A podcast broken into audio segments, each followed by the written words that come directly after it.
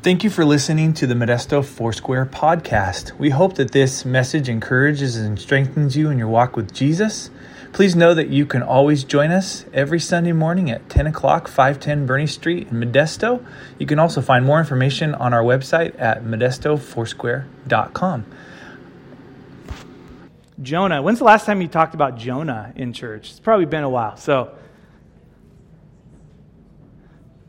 book of Jonah. That's in the Old Testament or the old part of the Bible. If you don't know where that is, you're more than welcome. And never feel bad. Even as a pastor, sometimes I forget which order books are in. It's okay. You can go to the front of your Bible and to tell you exactly what page that particular book's on. There's no shame in that. Like, you know, maybe in Sunday school way back when we would memorize all, you know, all the books of the Bible in order. But if you don't have them memorized, it's perfectly okay to look in the front, right, and figure out where we're at in the Bible.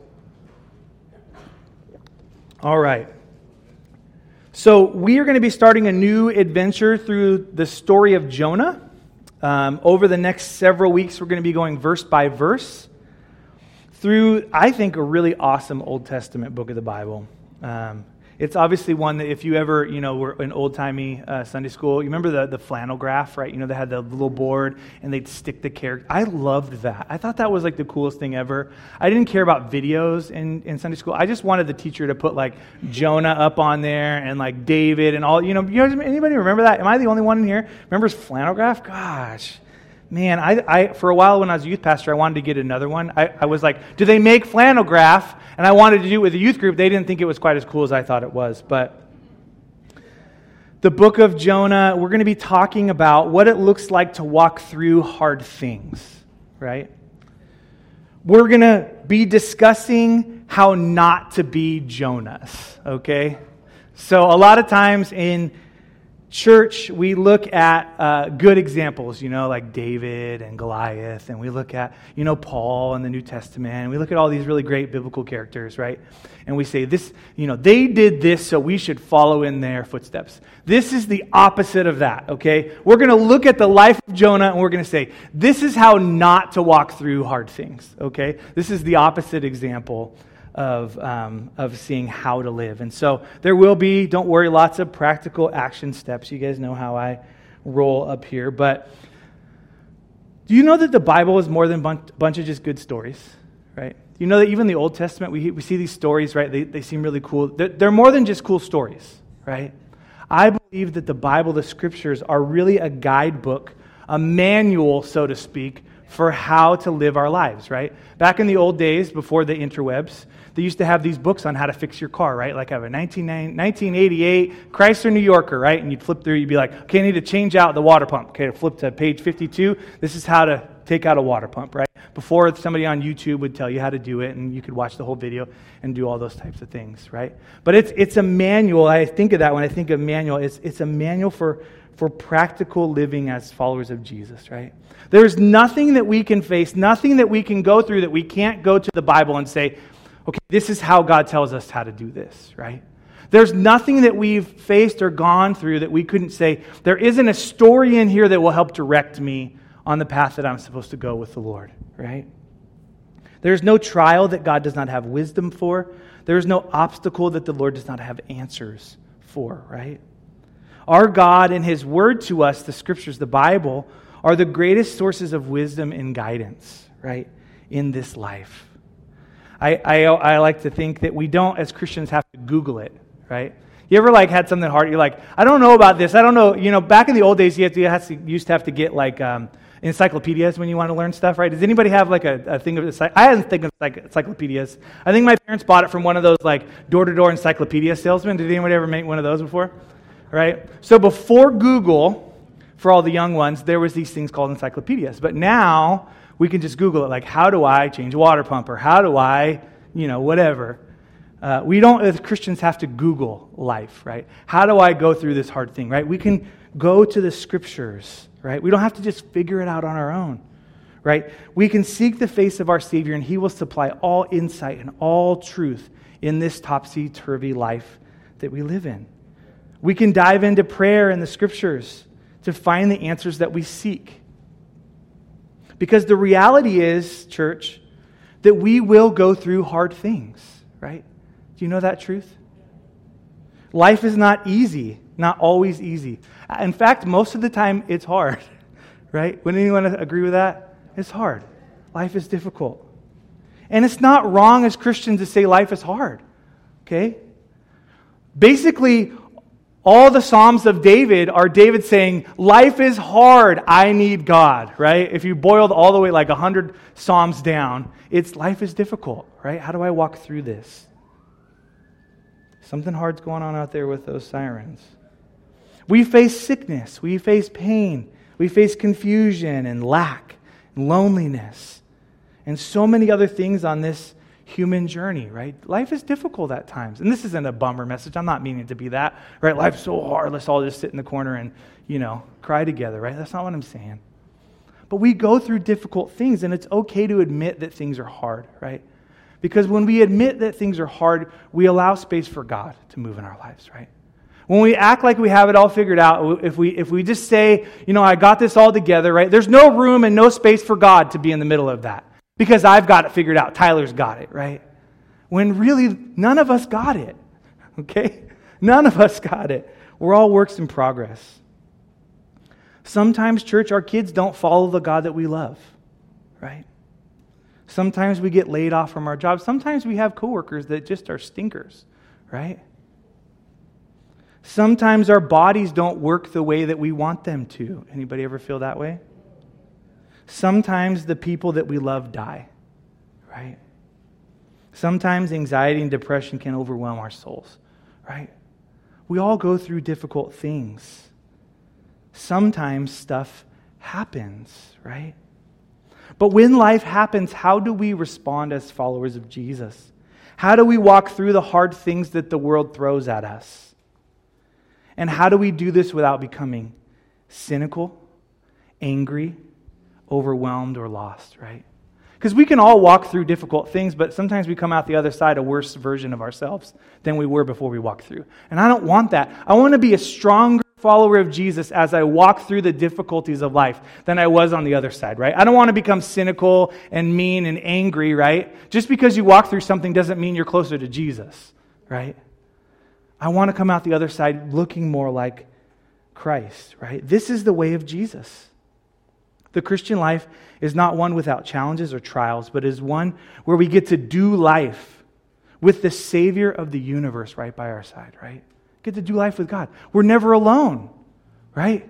We're never on our own. We never have to, like I said, just Google it or figure it out, right? The God of the universe is walking us through the difficulties of this life, the valleys and the darkness, right? He is present with us, He is fighting for us. Church, we are not alone, right? That is a lie from the enemy that says when you're going through that hard thing, you are all by yourself. Not a soul cares about you, and God doesn't care about you either, right? Isn't that a lie that we hear? We're not alone. We're not abandoned. We're not without hope. We're not unloved. Instead, God dwells with us and He guides us, right? He shows us the way He steers us, He provides for us, right? Do we believe that? Is that just something we read on Sunday mornings and then we go home and we live a whole different way, right? Well, the Bible says God provides, but I, I, I got to figure this out on my own, right? Because sometimes, to be honest, the version of ourselves that we bring here on Sunday mornings is different than the version of ourselves that lives on Monday afternoon, right? Because it's hard to follow Jesus sometimes. It's, it's, sometimes we just want to grit it out, right? Can figure this thing out. James 1. This is a great passage of Scripture. It's super encouraging. James 1, 2 through 5. Consider it pure joy, my brothers and sisters, when God lavishes great gifts upon you and life is perfect. Is that what it says? When God drops your Lamborghini from the sky into your driveway right? When all of a sudden your bank account is filled with cash. Is that what it says? Consider it pure joy, brothers and sisters, when you face trials of many kinds, because you know that the testing of your faith produces perseverance. Let perseverance finish its work so that you may be mature and complete. Don't you want to be mature and complete? Right? I always think of the, the book that many of us read together, uh, Emotionally Healthy Spirituality where Peter Scazzero, Pastor Peter Scazzero says, you know, he met this guy and he had walked with Jesus for 30 years. And he said, What I realized that he was a one year old Christian 30 times, right? He wasn't a 30 year old Christian. He was a one year old Christian 30 times over, right? I don't want that to be me. I want to be a mature Christian as I grow with Jesus. I don't want to go through the same things over and over again, right? I've learned over my life, this isn't a knock on anybody, but just because you're old doesn't make you wise, right? Sometimes old just makes you crotchety, right? and sometimes being young doesn't make you dumb, right? What does it say in, in, to Timothy? It says, Don't let anyone look down upon you because you are young, right? But be an example in the way that you live your life, right? Age is not a wise thing, right? There are very wise young people and there are very not wise old people, and vice versa, right? But let perseverance finish its work, that you may be mature and complete, lacking nothing. If any of you lacks wisdom, you should ask God, who gives generously to all without finding fault and it will be given to you, right? This is at the heart of our new journey of, of walking through Jonah together is verse 5. If any of you lacks wisdom, you should ask God, right? Not Google. Who gives generously, or if maybe you guys, old timers, maybe use Yahoo, I don't know, but um, the rest of us use Google, but you should ask God who gives generously to all without finding fault, and it will be given to you. We are seeking, I think, church, as we walk through this life, seeking the wisdom of our Savior as we walk through hard seasons of life. We're choosing to root and ground ourselves in His truth, right? Not our truth. We're deciding to do things His way, not our way. We're leaning into His loving kindness. All while we face the difficulties and challenges that will constantly come. As long as you are breathing air, there will be difficulties in this life. It's just how it is. I, I love, I, I, wish I could talk to Marilyn and she'd say, well, you know, I, I don't face any hard things anymore, right? Because I've, I've, once you, once you go over the age of 75, hard things just go away, right? I wish that was the case. So we're going to look, we're going to use the story of Jonah to teach us what only the scriptures can, right? There are some things we can only learn from God's word, right? All right, let's dive in. Jonah, chapter 1, verse 1. That's like the longest intro there, so.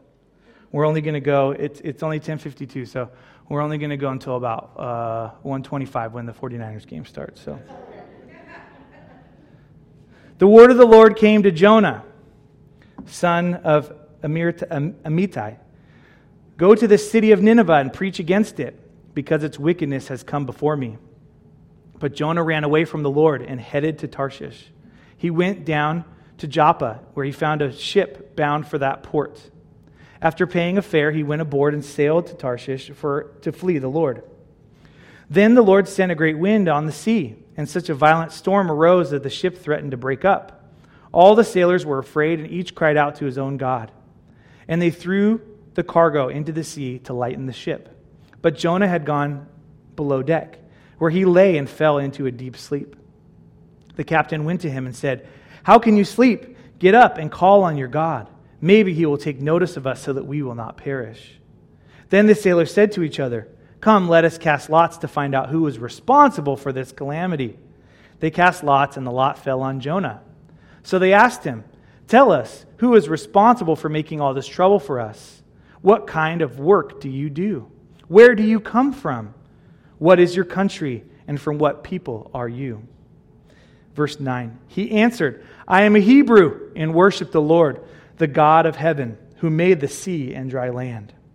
This terrified them, and they asked, What have you done? They knew that he was running away from the Lord, because he had already told them so. The sea was getting rougher and rougher, so they asked him, What should we do to you to make the sea calm down for us? Verse 12 Pick me up and throw me into the sea, he replied, and it will become calm. I know that it is my fault that the great storm has come upon you. Instead, the men did their best to row back to land, but they could not, for the sea grew wilder than before. Then they cried out to the Lord, Please, Lord, do not let us die for taking this man's life. Do not hold us accountable for killing an innocent man for you. Lord, you have done as you pleased. Then they took Jonah and threw him overboard, and the raging sea grew calm.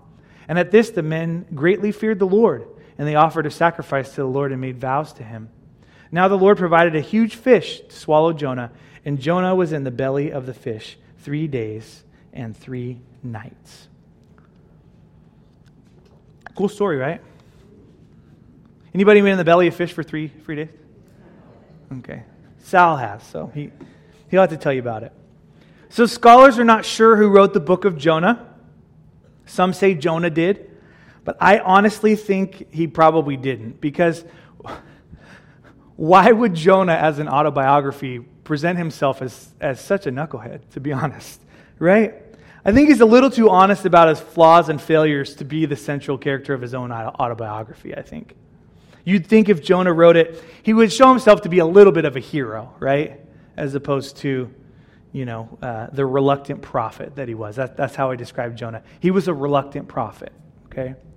And so we see that Jonah is called by the Lord to be a prophet, or prophet just means messenger, right? Sometimes we think it's like this mysterious thing. Mysterious is not a word, mystical word, right? Just means messenger. To the Ninevites, okay? And so God spoke two things to Jonah, right? Very clear things. I love that God is, is clear with us, right? He doesn't expect us to figure a lot of things out because we're just not really that smart. Um, so, number one, go to Nineveh.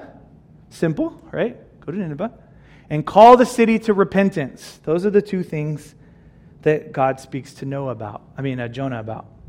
Jonah did not ask for this role of responsibility, right? But it was laid upon him by the Lord. He didn't say, "Hey God, I want to be a prophet. I want to go to Nineveh," right? The reality is that God was asking his servant to go to the largest city in the known world and bring a pretty unpleasant message, right? This wasn't going to Nineveh and saying, You guys are doing a great job, keep up the good work, right? It was go to Nineveh, tell them that they are sinning against their God, and tell them either to repent or God is going to crush them, right? That's the message that is given to Jonah, right? And Nineveh at the time was the capital city of the Assyrian Empire. It was an intimidating place to go as a messenger of the Lord. On top of this being a great and powerful city, they were known to be abundantly wicked and evil, right? They had forsaken the ways of God long before Jonah. So, with this mission in mind, I'm sure Jonah was thinking in his mind best case scenario is I'm mocked and thrown out of the city, right? Worst case scenario, they drag me in the street and beat me to death, right? There is no good case scenario in Jonah's mind, okay? I'm either mocked or I'm killed, okay? Those are my two options here in the city of Nineveh. Who signs up for that mission, right? I'm going there, God. I want to go to Nineveh, right? On top of all that, honestly, Jonah didn't like the Ninevites. And he wanted them to be punished for their failures, right? He said, God, they deserve that. Just crush them. They don't deserve another prophet to go tell them anything. Those people, right? They don't deserve the message of God, right? He didn't think these people deserved the mercy of their God. And reminder none of this is what Jonah signed up for, right? He didn't go to seminary, right, and say, hey, I want to be, I want to be a prophet. You know, can you teach me how to be a prophet, right? All these things. No. God called Jonah, a reluctant prophet, to go and do these things. He didn't want to be a prophet. He didn't want to go to Nineveh. Anybody ever feel that way? I don't want to, God. Like, I don't want to do that thing. I don't want to walk. You, know, you think of like a kid kind of, Mom, I don't want to unload the dishwasher, right? That's kind of how I imagine Jonah. I don't want to go mow the backyard, right? I don't want to. He didn't want to rebuke the city. He didn't want to show mercy to sinners. Jonah didn't want any part of this. Do you ever feel like you are where you don't want to be? Anybody ever feel that? Like you didn't sign up for what you're in the middle of? Right? Anybody feel that way? Right? You didn't sign up for that? Like life is just happening to you and you don't like it. Anybody ever feel that? All right, let's be honest. Come on. This is the reality of Jonah. This human existence, this life is hard. And we don't always get to do what we want to do. We aren't always where we want to be, right? But what do we do when life doesn't go our way? Right? When we are where we don't want to be. Maybe we haven't even placed ourselves there. In this story, Jonah pretty much placed himself there, right? We're going to see that. And sometimes we get ourselves into our own set of trouble, right? Sometimes we like to say that things have happened to us when really we're the ones who've gotten us where we are right now, right? We've dug our own hole and we've jumped inside of it, right? If we're really honest with ourselves. And so, Jonah, what do we see him do? He ran. He ran as fast as he could run. He hopped on a boat for Tarshish, which is literally the end of the world, right? That's what it is. Tarshish is the end of the world. I want to get as far away from Nineveh as I could possibly go. I'm jumping on a boat and I'm going to the ends of the earth to get away from God. Right? And he probably justified himself by saying something like these things. Well, if God didn't want me to go to Tarshish, he wouldn't have brought me a boat, right? And if he didn't want me to get on the boat, he wouldn't have got, gave me the money to get on the boat, right? And if God really wanted someone to go to Nineveh, can't he just send somebody else? Right? Anybody ever make excuses with God? Right? None of you guys have, of course. Or maybe God doesn't really need me, right? He just he just find another person to go to Nineveh and, and have this message. Right? Great excuses. Have you ever found yourself running away from God and giving him excuses as you run, right? Has anybody ever done that before? Right? We always have good ones, right? We, we're pretty good at making excuses as human beings, right? Have you ever tried to find an, an out from obedience, right? Well, God, like the Bible kind of says that, but like you could also kind of read it this way, right? So I can do what I want to do, right? Where's my loophole? Right? I call it loopholes. We're always looking for loopholes as followers of Jesus, right? Maybe you're not, but I am. Pastor David Guzik, I love this. He says, speaks of this strategy of running away. He says, when you run away from the Lord, you never get where you're going and you always pay your own fare, right? You never get, your, you never get where you're going and you always pay for it, right? Another theologian said to Jonah, he said, Why didn't Jonah just read Psalm 139? Right? Verses 7 through 11, right? To see that running away from God was a bad call, right? We're going to read that together. Where can I go from your spirit? Where can I flee from your presence? If I go to the heavens, you are there. If I make my bed in the depths, which Jonah will, you are there. If I rise on the wings of, of the dawn, if I settle on the side of the sea, if I get on a boat to Tarshish, even there your hand will guide me your right hand will hold me fast, right? There is no place you can go from God. We cannot hide from God. And this is just what Jonah tried to do. He got on a boat, he tried to sail as far away as he could get. And in the, in the midst of his journey, the Lord came after him, right? Came after his prophet. Right? And we see the story says God brought winds and waves against this boat like these experienced sailors these were not like newbies. They didn't just like jump into a little boat that day. These people were experienced rough sailors. They had never seen a storm like what was brought against this boat right? They were so scared that they began to pray to their pagan gods right? Throwing cargo overboard to lighten the load of the boat. But where was the man of god? Where was jonah? Right? What does it say? Where was this man that god who had a God that was worth praying to, right? They were praying to these pagan gods, but where was the man who actually had a God who could do something? He was asleep, right? Again, Pastor David Guzik says, What a curious and tragic scene. All the sailors were religious then, devout in their prayers to their gods. Yet their gods were really nothing and could do nothing. There was one man aboard who had a relationship with the true God who knew his word and worshiped him, yet he was asleep. Jonah had buried his hand in the sand, or head in the sand, or pillow, you might say. And he was on the run from his problems. He was on the run from God.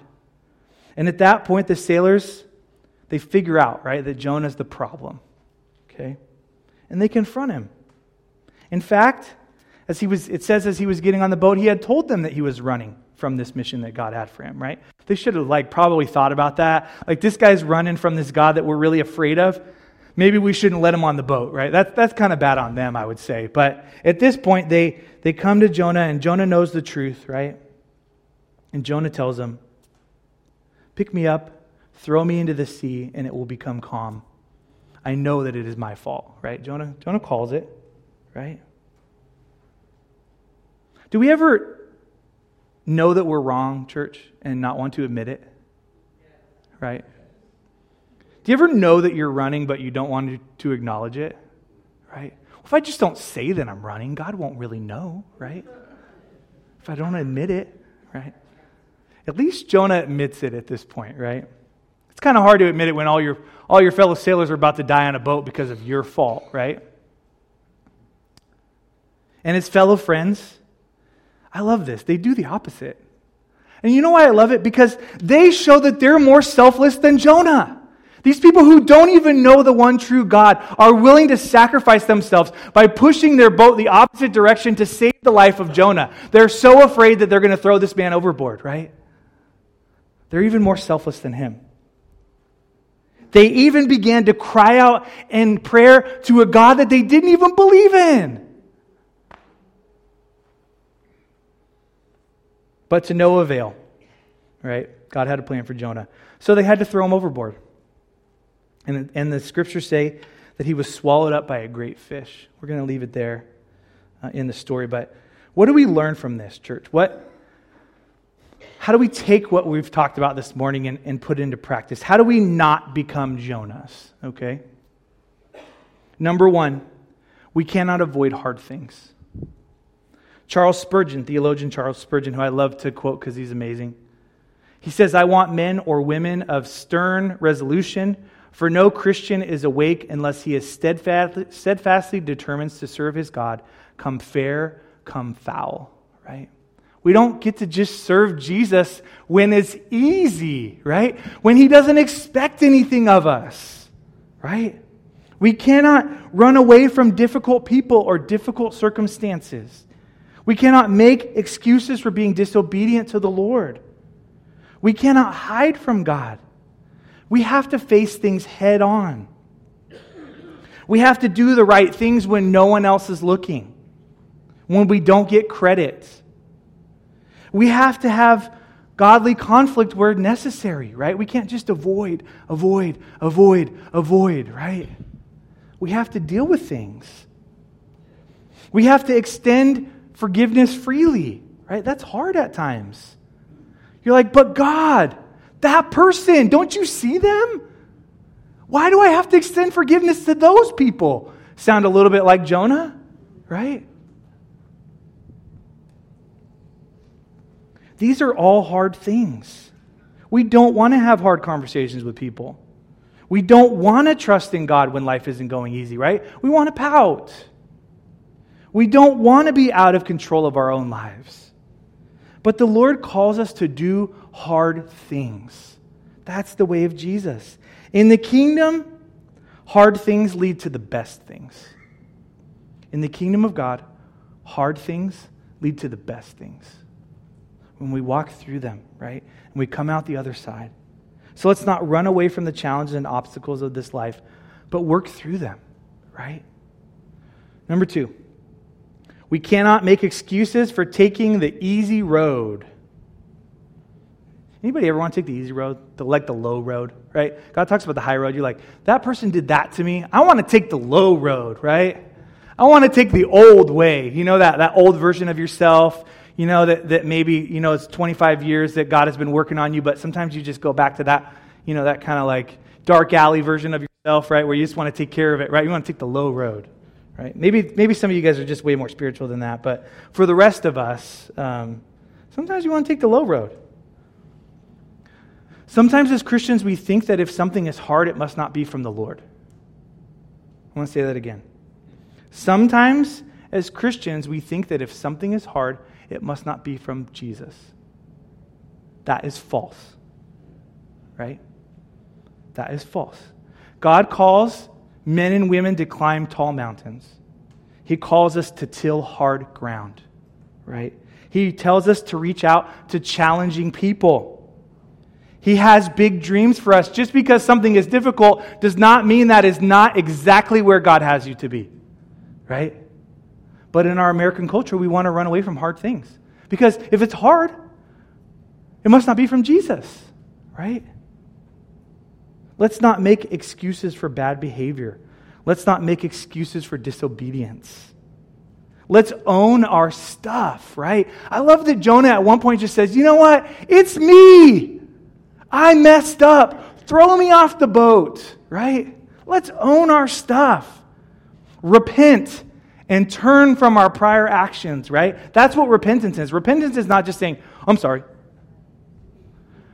Repentance is saying, I'm sorry, and then you turn and you go the opposite direction of the way that you were going, right? There's no more room for cheap sorries in the church. Let's say we're sorry and let's go the opposite way. Let's be honest and let the Lord restore us. We say this a lot around here, and you're going to get tired of me saying it, but that's okay. Following the way of Christ is harder, but it's better and it's more fulfilling when we follow the way of Jesus, right? There's been many times in my life where I know that God has called me to something, and then I walk into it, and man, it is hard. Oh gosh, it's so hard. I mean, there's been times it's so hard, it's like I can feel like I can barely even breathe, it's so hard. You're like, God, I can't even go on one more minute in this situation. Anybody ever felt like that before? God, I can't even go on one more second in this moment. You know, and I go, I go to that, those Psalms of David, like, God, why did you flee from me? Why did you leave me out here to die? Right? Maybe you guys never say that. And then I'm reminded, reminded that God called me there. You're like, okay, God, this stinks. But if you called me here, you're going to make a way through this thing. And there's something you want to teach me and grow in me. There's something you want to develop in me, right? The way of Christ is harder, but it's always better. So let's not be a people who avoid hard things or make excuses. All right, I'm going to give you a few things to do now. This is what we, we can do. Number one, we need to remember who we belong to. We are saved by grace, not by our good works, right? We are restored by the work of the cross. We were bought with a price, and we are children of the King of Kings, the Most High God. We belong to Him the God of the universe. We are His, and we serve and we follow Him, right? We serve God. We belong to Him. We are part of His family. Number two, I mentioned this earlier. We need to remember our calling. Remember that the Lord has called us to a higher standard. He has asked much of us. People are watching our lives as followers of Jesus and they're asking us, what is this Christian going to do in the middle of this circumstance? Right? How do we look like to the rest of the world? How do we serve him in word and in deed, right? It's easy to say, Hallelujah, thank you, Jesus, right? In this room. It's harder to go do that when something hard comes up and people are watching you and saying, What is that person who professes to be a Christian on Sunday? What are they going to do on Monday, right? We have to remember our calling. We are called to be reflections of the living God, right? Number three, we got to remember that we're not alone. We always have the Lord alongside us. His Spirit lives within us, and with Him there is nothing impossible. With Him there is nothing that is too hard, right? What is that passage that says, I'm crushed, right? Those things that come around me and oppress me and crush me, right? But I'm not destroyed, right? Thank you, Jesus, for that, because there's been times I feel like I'm in Joe Vieira's little crusher over at his shop, right? And it's just like life's just crushing me like a little car, and I'm going to turn into this little ball of nothingness, right? Anybody ever feel like that before? Right? Nothing is too hard for God. He is with us and He is for us. We're not, we're not destroyed, right, when we go through difficult things. Number four, we need to lean into and not away from the narrow road. The way of a Christian is to look like, sound like, be like Jesus. He is our only true example. We can't just say, well, I can do that because Ray does it, right? Or I can do it. That's like a very like fourth grade thing. Well, my sister did it, so I, it's okay for me to do it, right? I was, the, I was the youngest of three, so I was always blaming my siblings, right? Well, I saw my brother Chris do it, so I, that must be make it okay, right? Anybody, nobody's ever done that before. All right. For the rest of us. He is our only true example. He is our aim. Let's not set our goal any, any lower than Jesus, right? I don't want to look like everybody else. I want to look like who God has made me to be. And I want you to look like who God's made you to be. And He's calling us all up, right? To be who He's made us to be in the, in the midst of difficult things, right? Let's do hard things together, church. Isn't that fun? Seems weird. But I'm telling you, if we face the difficulties in this life, the fruit will abound, right? We're going to read this later on, and I'm going to, I'm going to ruin the story for you guys if you haven't read the book of Jonah. He goes to Nineveh, and they repent. And they all turn from their wicked ways, right? All of them. God brings fruit when we do hard things, right? I don't drink wine, but isn't that how wine's made, right? They crush the grapes, right? They crush them, and then something, I don't, I think it's disgusting, but for some people, deliciousness comes out of it, right? When we do hard things, God produces fruit. I'm going to have the worship team come back up. I want to just create room for us to respond this morning.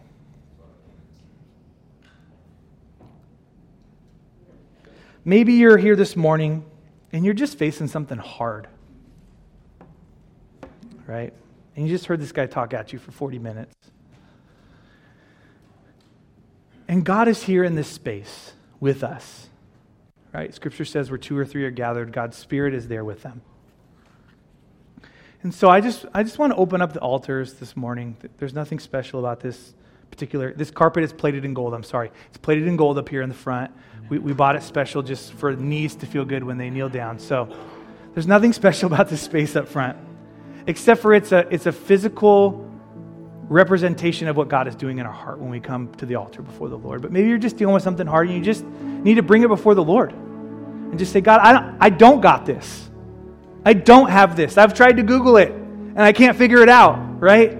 I need you in the middle of this hard thing, right? I need you in the middle of this physical thing. I need you in the middle of this mental thing. I'm struggling, God, in my mind. I need you in the middle of this kid who doesn't want to follow Jesus. I need you in the middle of my wife who doesn't like me today. I need you in the middle of my car's broke down and my dog died and you know the, the country song, right? I just Life is hard. And I want us just to, just to make space to come forward. And then for those of you who are doing okay, I want you to come and I want you to lay hands and pray. I want us to be the church, right?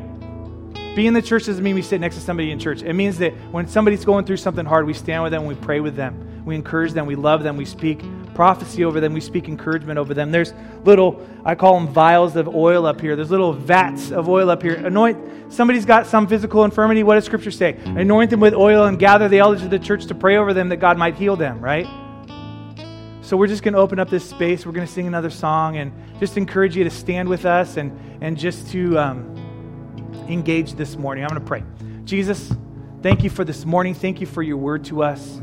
We love you. We thank you. You are amazing and awesome. We don't want to pass by this moment when you're doing something, God. There are people in this room that there's, there's something stirring in their hearts right now, and the enemy is telling them to stay in their chairs, and you're telling them to get up and go up front to receive what you have for them, Lord Jesus. Help them to have the boldness to go forward and to receive all that your Spirit has this morning. Lord Jesus, that we are not alone when we walk through difficulties, that you are there by our side. Lord, let us rely on you this morning. In Jesus' name, amen. Let's respond, church.